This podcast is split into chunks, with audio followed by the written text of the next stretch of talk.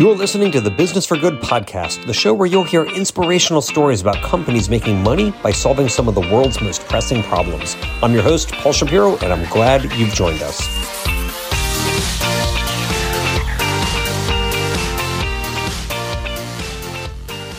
Hello, friend. You are listening to episode number 124 of the Business for Good podcast. You probably already know why coral reefs are so important. After all, they're home to a quarter of all marine life. But do you know about seagrass? I thought that I did, but I didn't really know as much as I thought. Because seagrass not only provides habitat for aquatic life, which I knew, but it accounts for a whopping 10% of all oceanic carbon storage, despite only taking up less than a single percent of the entire sea floor. It also produces oxygen, cleans the ocean, protects against coastal erosion, and much, much more. That's the good news. Sadly, the bad news is that humanity is destroying both coral reefs and seagrass forests. Oceanic warming, acidification that we are causing is taking a major toll, and so is our pollution and our fishing and other human activities. Because of us, the world's already lost half of all corals and a third of all seagrass just in the past few decades. But what if humanity could be as effective at growing reefs and seagrass as we are at destroying them? Proving that is the goal of ReefGen, a startup pioneering not a SaaS model, software as a service, but rather a RaaS model, robots as a service. ReefGen has invented robots that can navigate marine environments with precision and plant baby grass and baby corals at rates that are orders of magnitude faster than a human ever could. And there is a business model in this RaaS program. Not only are companies that want to pay for eco offsets willing to pay to robotically plant new reefs and grass beds, but so do companies that economically depend on a vibrant ocean ecosystem for their livelihoods. ReefGen CEO Chris Oakes is with us here. He's a marine biologist turned venture capitalist turned entrepreneur, and he is going to talk about the company's trajectory its pilot trials in Hawaii, California, Indonesia, and Wales, and how it's going to scale in order to turn the tides for our planet. I think you will be as impressed as I was with Chris's knowledge and what they're doing, and you too will be hoping for their success.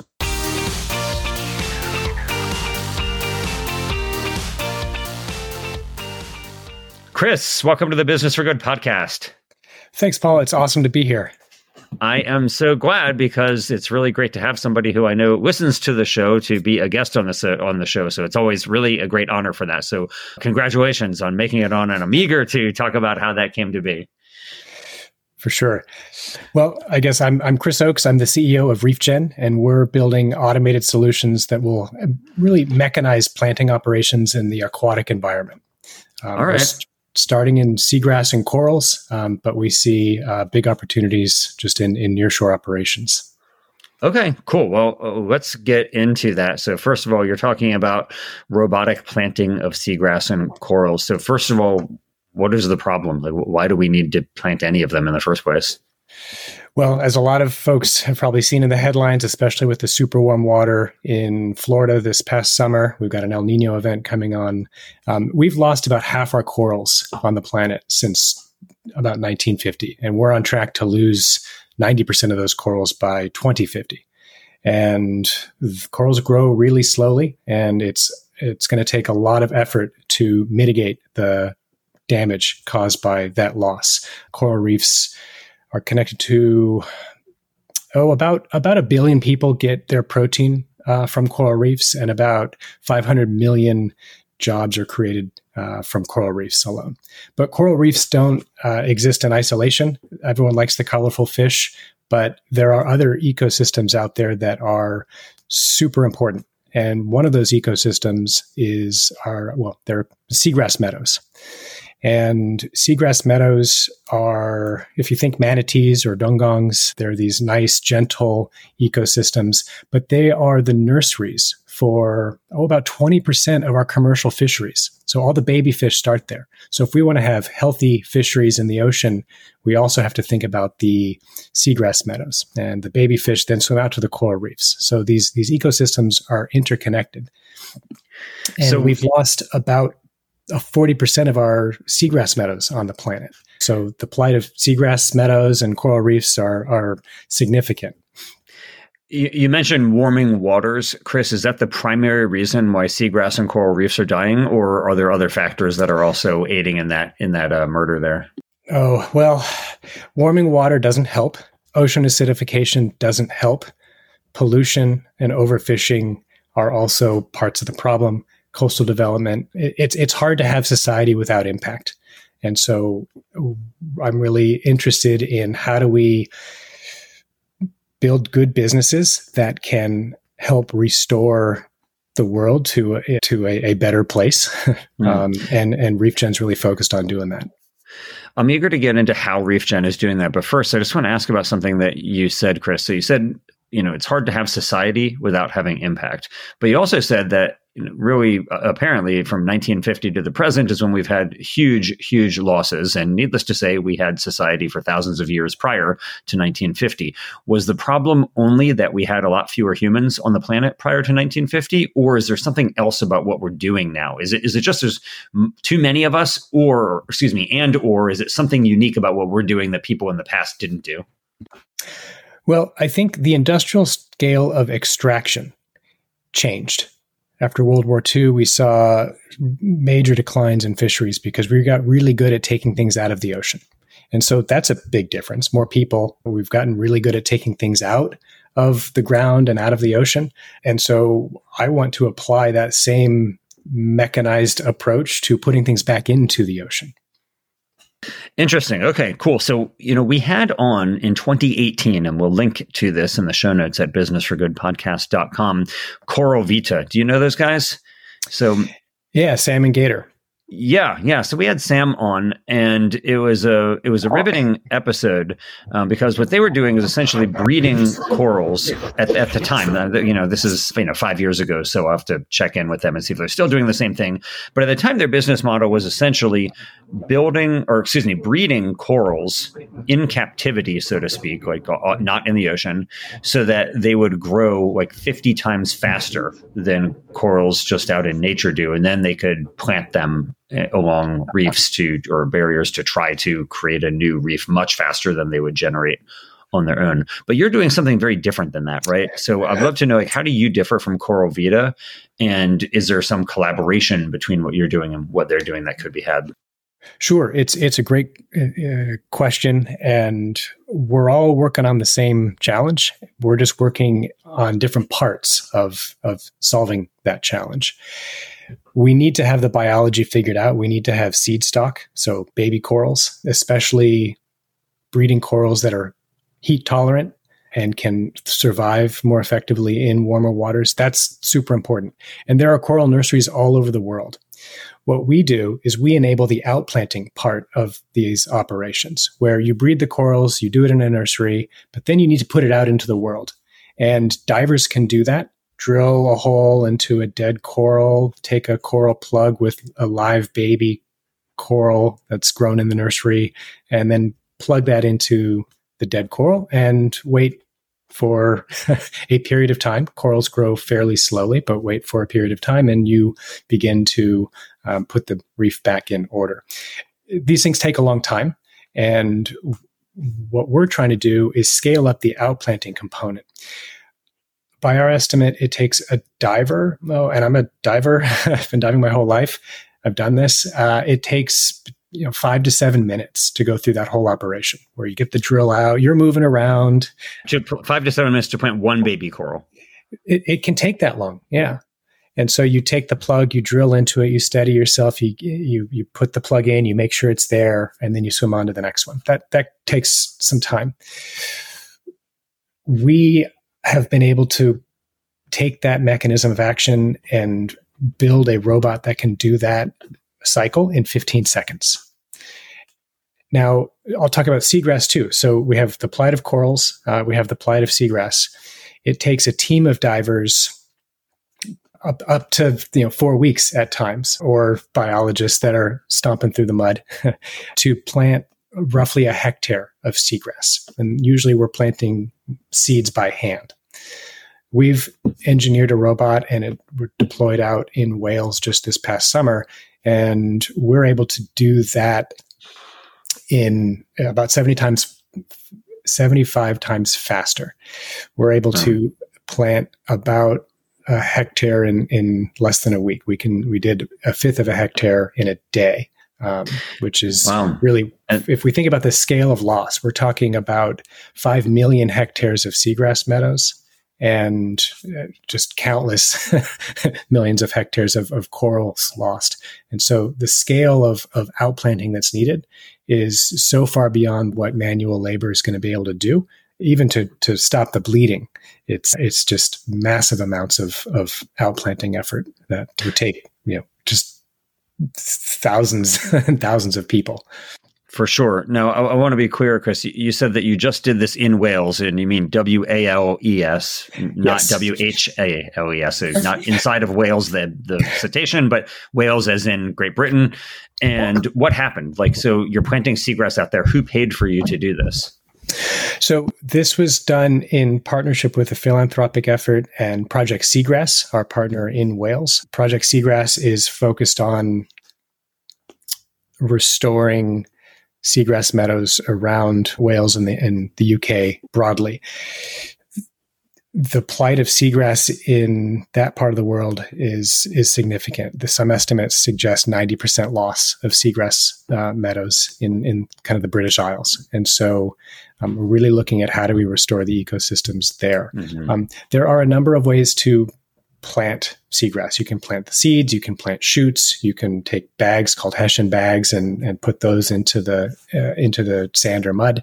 We're focused on planting seeds. We've got a seed planting robot, and we've also developed a shoot planting robot, which was piloted also on Catalina Island uh, a couple of years ago. And for those not initiated, Catalina Island is off of California. So you're, ah, yes. You're, so you're in the Pacific Ocean, you're in the Atlantic Ocean, and that's pretty cool. So just, just to be clear, Chris, what ReefGen's innovation is, is the invention of these robots that can plant seagrass or corals dramatically faster than a human could. What is the business model though? Like, so, you know, you just did this in Wales. You said that it was funded by somebody engaged in philanthropy, but ReefGen isn't a charity. It's a for-profit corporation, right? So what is the plan on how the company will actually eventually make money by getting people to pay it to utilize those robots? Sure. It's, it's the most important question for any startup. Who's the customer? Our customers are the project developers and restoration firms that are out doing the work. They're out doing the work manually in uh, by and large, and we are bringing robots as a service to the restoration and project developers. I, I, like that RA, RAAS, robots RaaS. as a service. That's yeah. good. I have, I've not heard of RaaS before. Um, okay, so you're a RaaS startup. Uh, no offense to the SaaS startups, but I, I, like for somebody like me who doesn't know a lot about you know this topic like you're saying that there are already people out there who are doing this or are they doing it by because of philanthropic reasons or is there actually a profit motive is there somebody out there paying them to do this yeah, well, understanding the restoration economy is like the way I, I, try to think about this. And there are a number of factors that create demand for restoration, and that includes regulatory mechanisms, public procurement. So municipalities will actually realize that, hey, if we spend a dollar, we get $1.6, for example, in ecosystem services for nearshore habitat restoration. And that will bring the fisheries back, it will bring employment back. And so it's a force multiplier. Because I could see, I mean, it's kind of a tragedy of the commons problem, right? Like, you just have, like, nobody is really that incentivized to restore like no individual company is that incentivized to restore whereas everybody is incentivized to take right to extract to take fish out of the ocean. And so the question then becomes like who is it who wants restoration? Well i could see you know the tourism economy benefiting from coral reefs right? So you could see like the resorts that are on the beach maybe they would pay to have coral reefs restored that have died around them right? Is that one potential customer for reefgen it, it is one. We've we've done some voice of the customer studies. Sadly, that's not looking like the primary source of a customer base today. Ho- hopefully that changes, but it's it is a tragedy of the commons situation. Mm-hmm. So then, if it's not the tourism economy, then it's the people who are looking to fish, right? Like they like the the folks who want to engage in fishing. And so are the companies that are in the fishing industry paying for restoration right now? Is that part of their business expense? The the source of a lot of restoration projects can be somewhat opaque. What I can say is in working with our now commercial partners, we see big com- there are large cement companies, large mining companies that have operations that are paying for restoration efforts. Private investments by corporations. Mm. I think Mars, you know, it has it has the million, you know, plant a million corals initiative. So there These are, are companies. Right all right. These are basically offsets for them then. They're right. Is that that's what I'm that's what I'm hearing. Generally, yes. Okay, interesting. Yeah, because that, that's similar. You, probably are familiar with the company Seadrone. Mm. And so we had their CEO, Grant, on. We'll link to his episode in businessforgoodpodcast.com. But in short, you know what they were doing is trying to do what you're doing but on land right? They're trying to automate the planting and reforestation of areas that have been deforested or have had major forest fires and so on by drones that go around and plant much faster or at least drop seeds much faster than humans can go around and put them in the ground.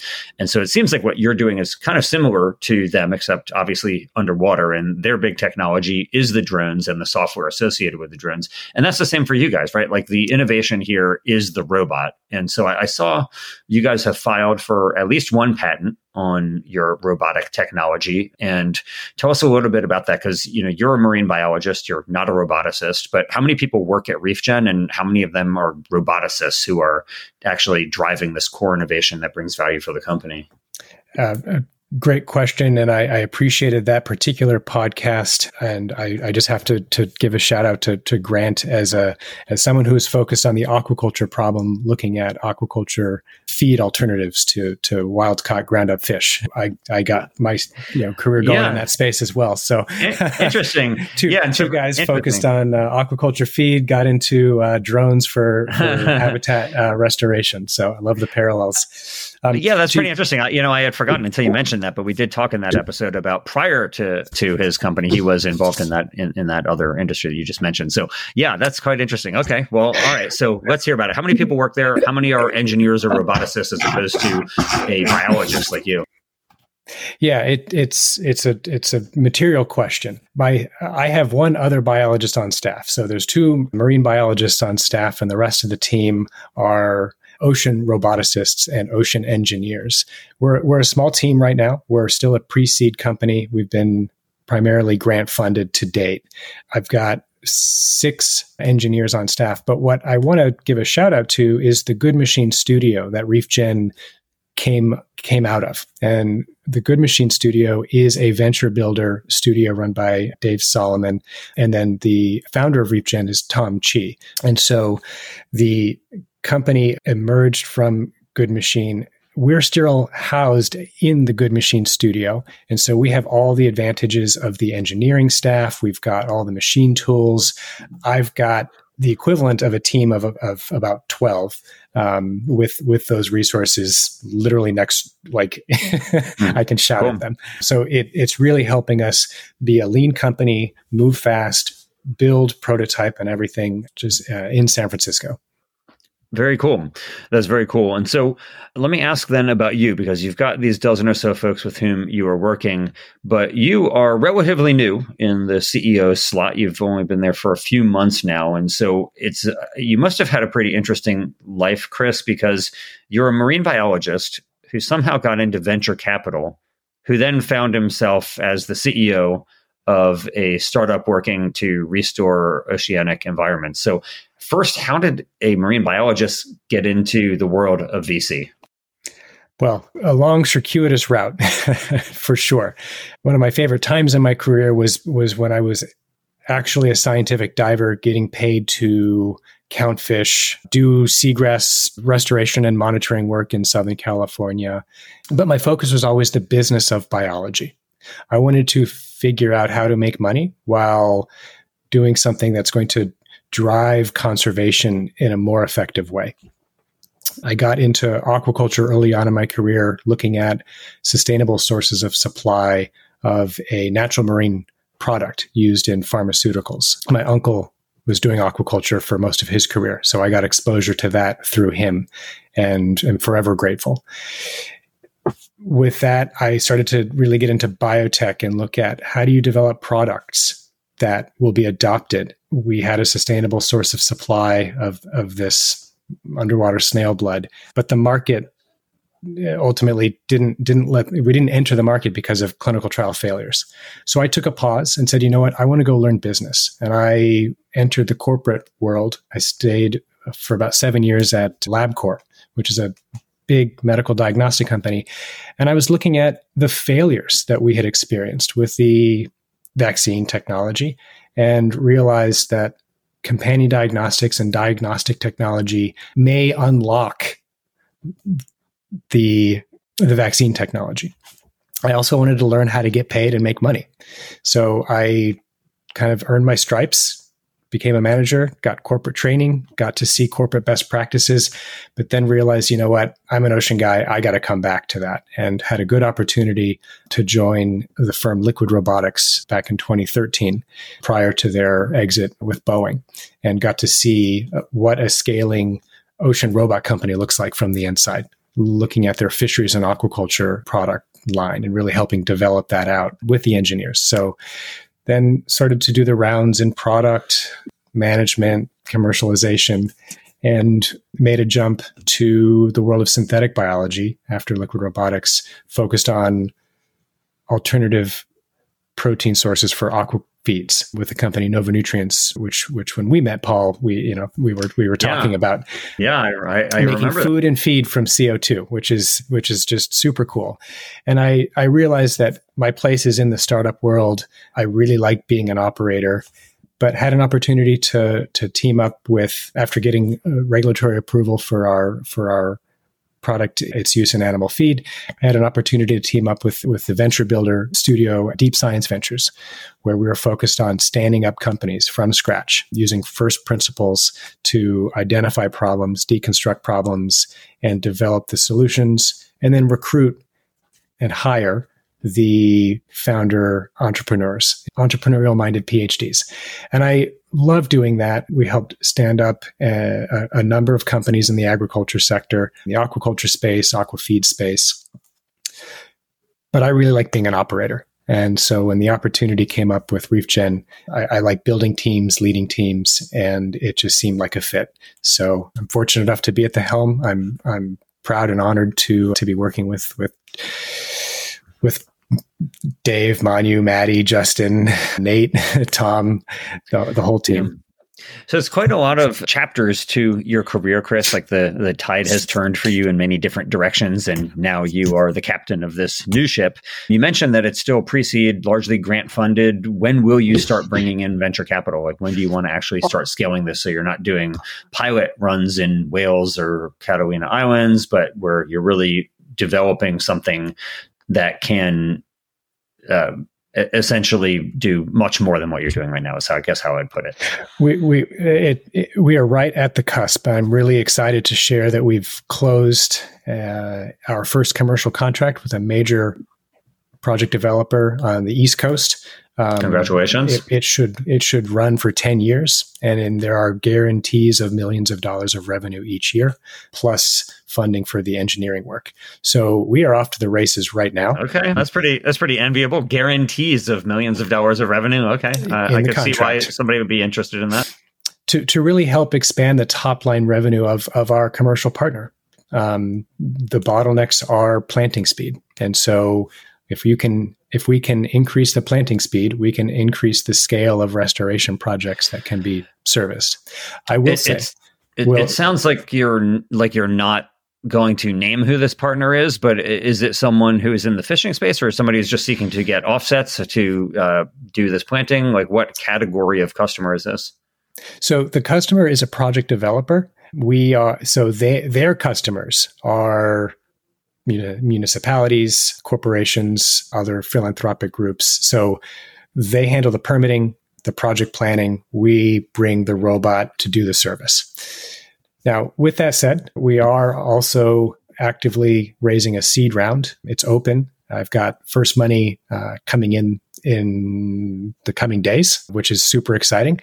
But we are at that point in in in a in a startup in a startup's life cycle of raising capital to expand the team to be able to service more markets. That is exciting. Congratulations. Well, if I don't know the kind of capital that you're raising. Like when you're talking about this seed round, like are you looking to raise seven figures, eight figures? What do you need in order to get off to the races? We're looking at a $3 million seed round right now. That will help us deliver on the development timelines that we, we want to and need to in both the coral space and the seagrass space. Interesting. Okay. I learned in in researching for this episode that these baby corals are not called seeds, but I think it's called a planula. Is that right?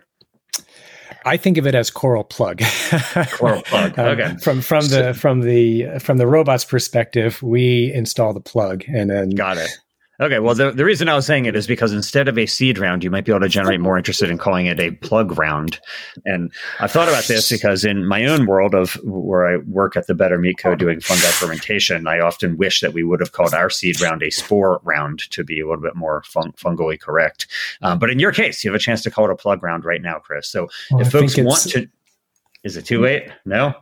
No, no, it's not not too late. Okay. Would would welcome right. uh, would welcome um, folks that are interested. There's much room for uh, improvement in in all, uh, very nice, all things that are nice. a pun. Uh, very nice. What a fun guy. Okay, so if folks want to get involved in the plug round for ReefGen, they can go to your website, which we'll include it on the show notes for this episode at businessforgoodpodcast.com. But importantly, Chris, let me ask you: you have been involved in lots of different ventures in lots of different areas of your life. I presume that even though you are now running ReefGen, that you have ideas for other types of companies that you wish existed. So if you could snap your fingers and have somebody listen to you on this show right now, start their own company doing something, what do you think that that person should do? Oh, well, there's so many things to do.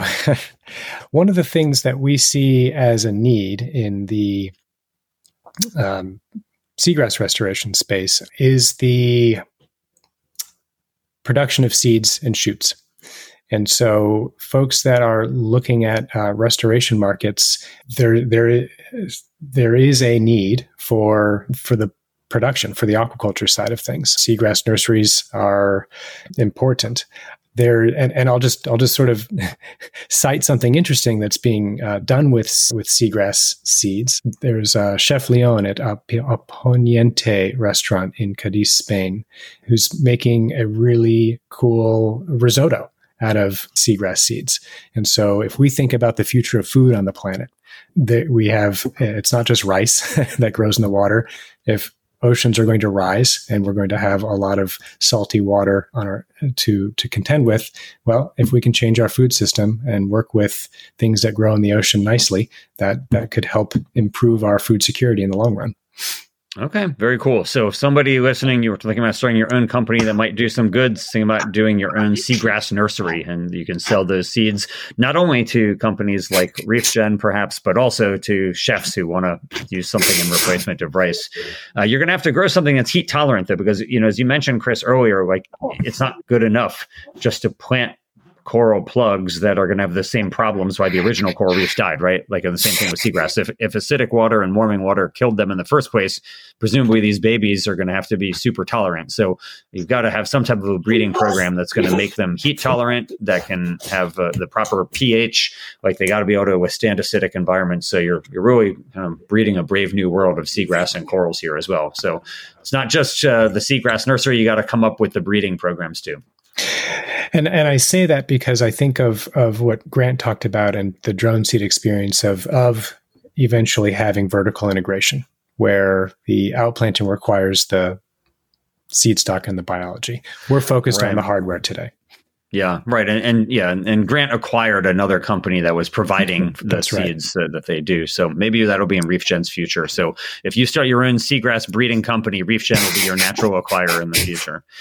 Um, Okay, cool. So finally, Chris, I want to ask you about resources that you think somebody else might benefit from. Are there any books or anything else that you have consumed in your or experienced in your life that have been particularly helpful for you that you think if you're going to start your own company or even join one of these socially conscious companies, you ought to read or experience this?